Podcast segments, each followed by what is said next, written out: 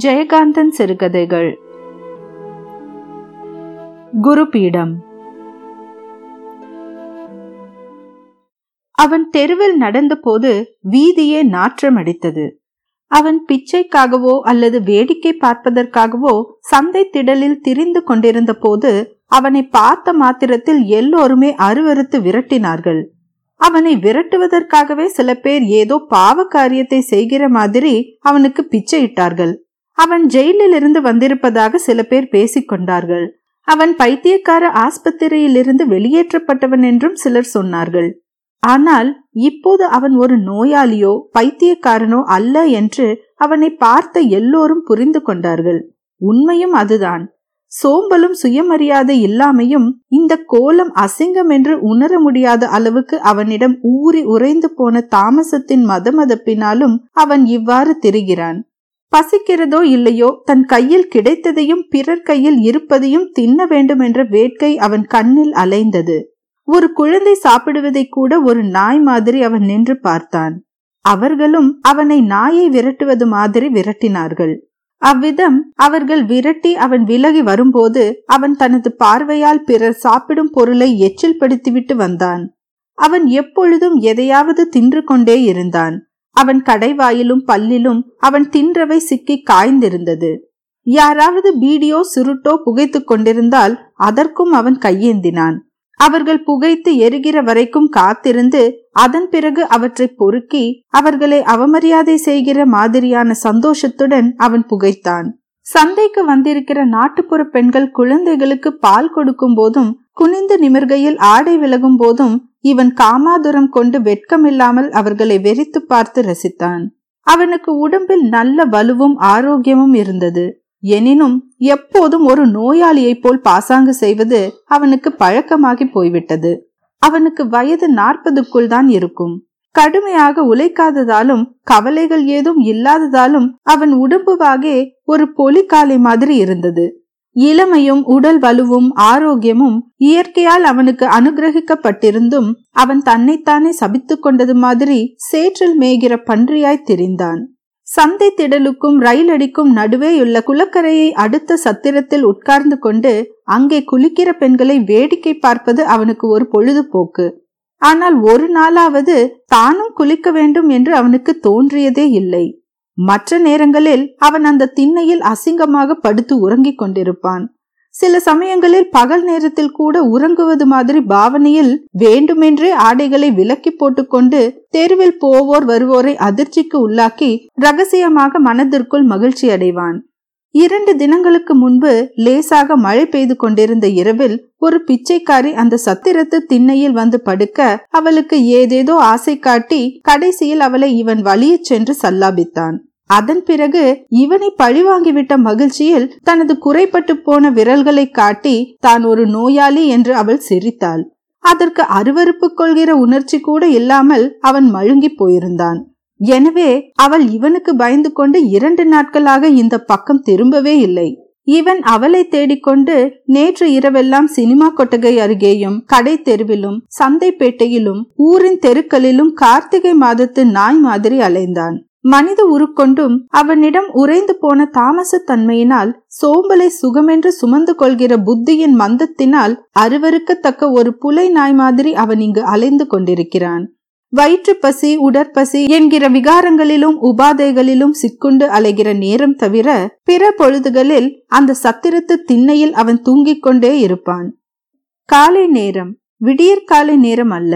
சந்தைக்கு போகிற ஜனங்களும் ரயிலேறி பக்கத்து ஊரில் படிப்பதற்காக போகும் பள்ளிக்கூட சிறுவர்களும் நிறைந்து அந்த தெருவே சுறுசுறுப்பாக இயங்குகிற சுளீர் என்று வெயிலடிக்கிற நேரத்தில் அழுக்கும் கந்தலுமான இடுப்பு வேட்டியை அவிழ்த்து தலையில் இருந்து கால் வரை போர்த்தி கொண்டு அந்த போர்வைக்குள் கருப்பிண்டம் மாதிரி முழங்கால்களை மடக்கிக் கொண்டு கைகள் இரண்டையும் காலிடையே இடுக்கியவாறு வாயிலிருந்து எச்சில் ஒழுக ஈ மைப்பது கூட தெரியாமல் அவன் தூங்கிக் கொண்டிருந்தான். தெருவிலே ஏற்படுகிற சந்தடியும் இறைச்சலும் ஏதோ ஒரு சமயத்தில் அவன் தூக்கத்தை கலைத்தது எனினும் அவன் விழித்துக் கொள்ள விரும்பாதவனாக தூங்கிக் கொண்டிருந்தான். இதுதான் சோம்பல். உறக்கம் உடலுக்கு தேவை. ஆனால் இந்த தேவையற்ற நிர்பந்த தூக்கம்தான் சோம்பலாகும். இந்த மதமதப்பை சுகமென்று சகிக்கிற அறிவுதான் தாமசமாகும். விரைவாக ஏறி வந்த வெயில் அவன் மீது மெதுவாக ஊர்ந்தது.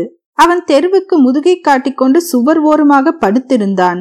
சத்திரத்து சுவரின் நிழல் கொஞ்சம் கொஞ்சமாக சுருங்க ஆரம்பித்தது.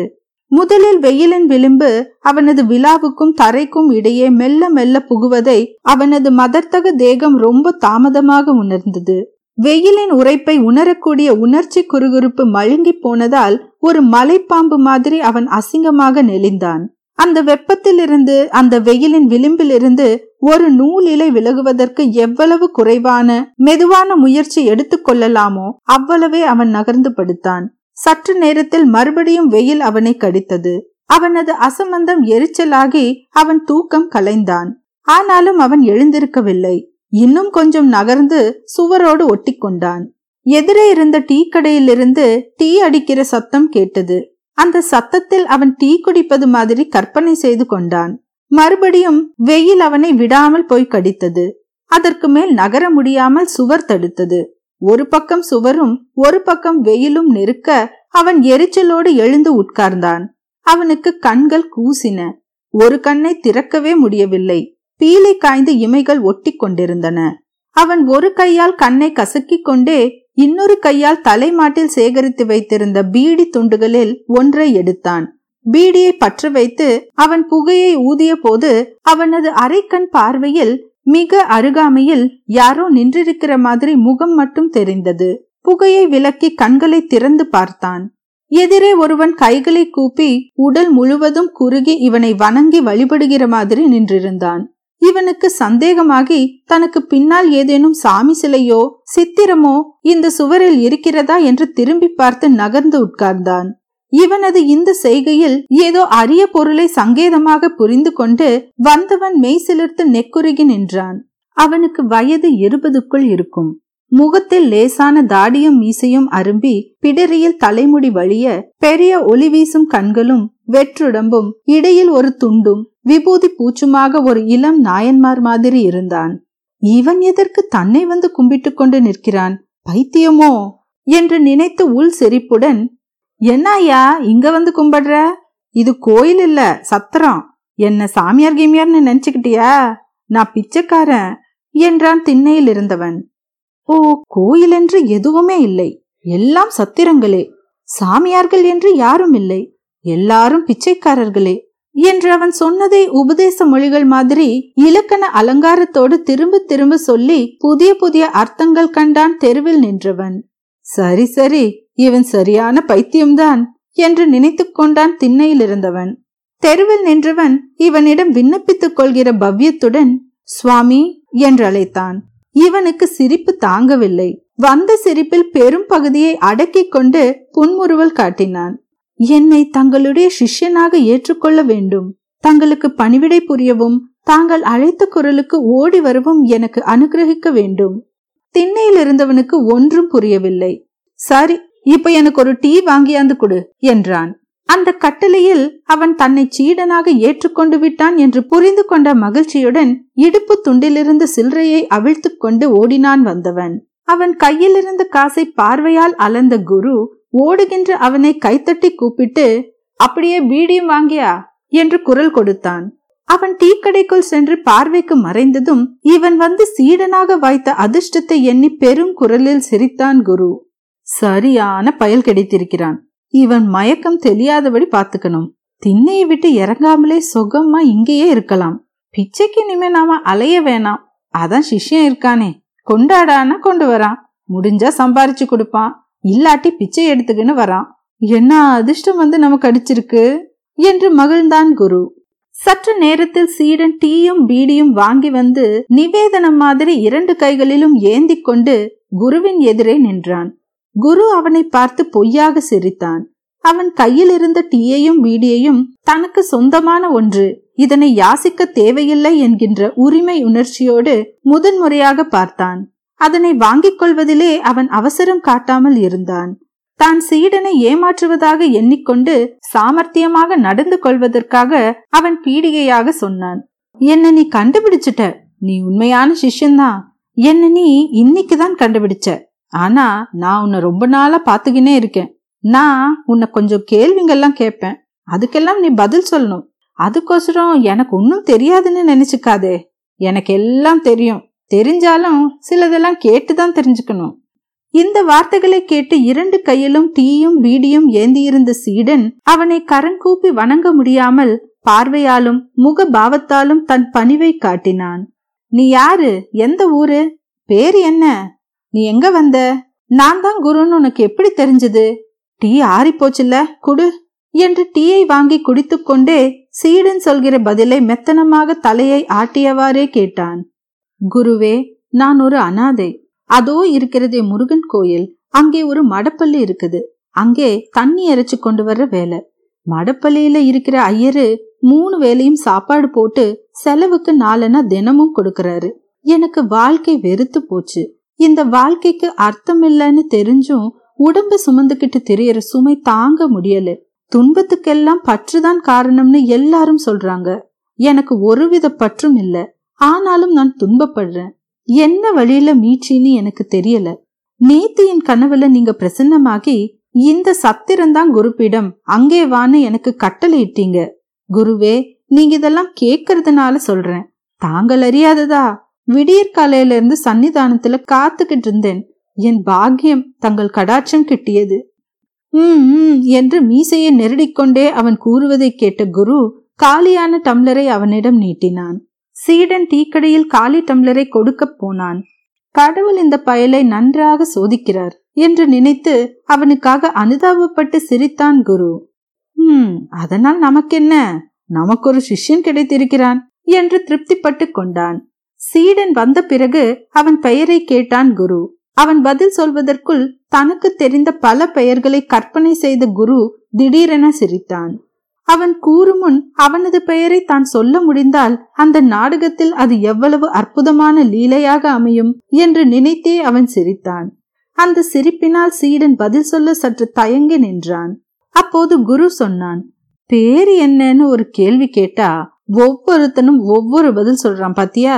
ஒரு கேள்விக்கு எம்மாம் பதில் என்று ஏதோ தத்துவ விசாரம் செய்கிற மாதிரி பிதற்றினான்.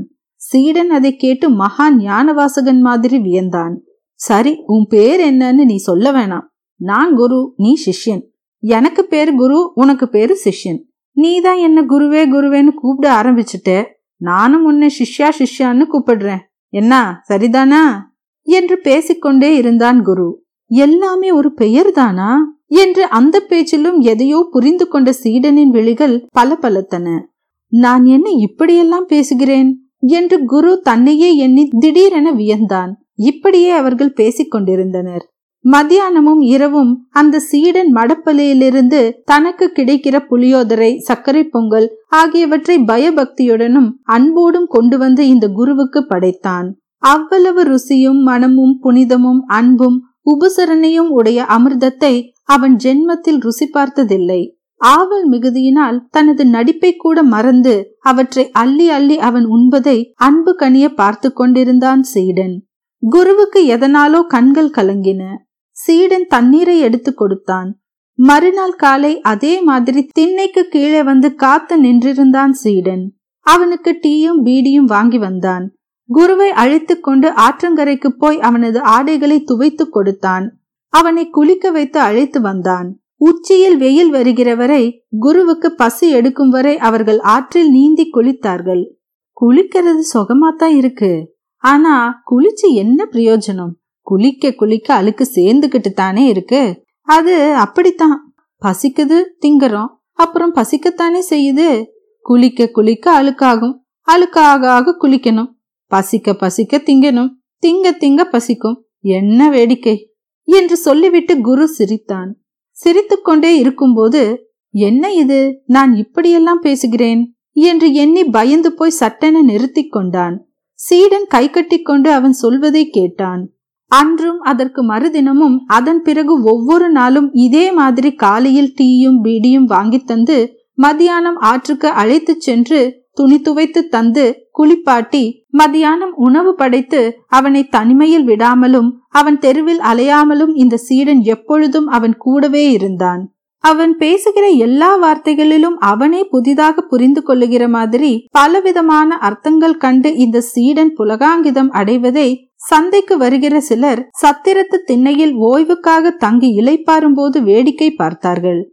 சிலர் குருவை அடையாளம் கண்டு கொண்டு இவன் யாரோ ஒரு சித்தன் என்று அப்போதே நினைத்ததாகவும் அப்படிப்பட்டவர்கள் இப்படியெல்லாம் கந்தலுடுத்தி அழுக்கு சுமந்து எச்சில் பொறுக்கி திரிவார்கள் என்றும் தன்னை பற்றி இவனுக்கே தெரியாத ஒன்றை தெரிவித்தார்கள்.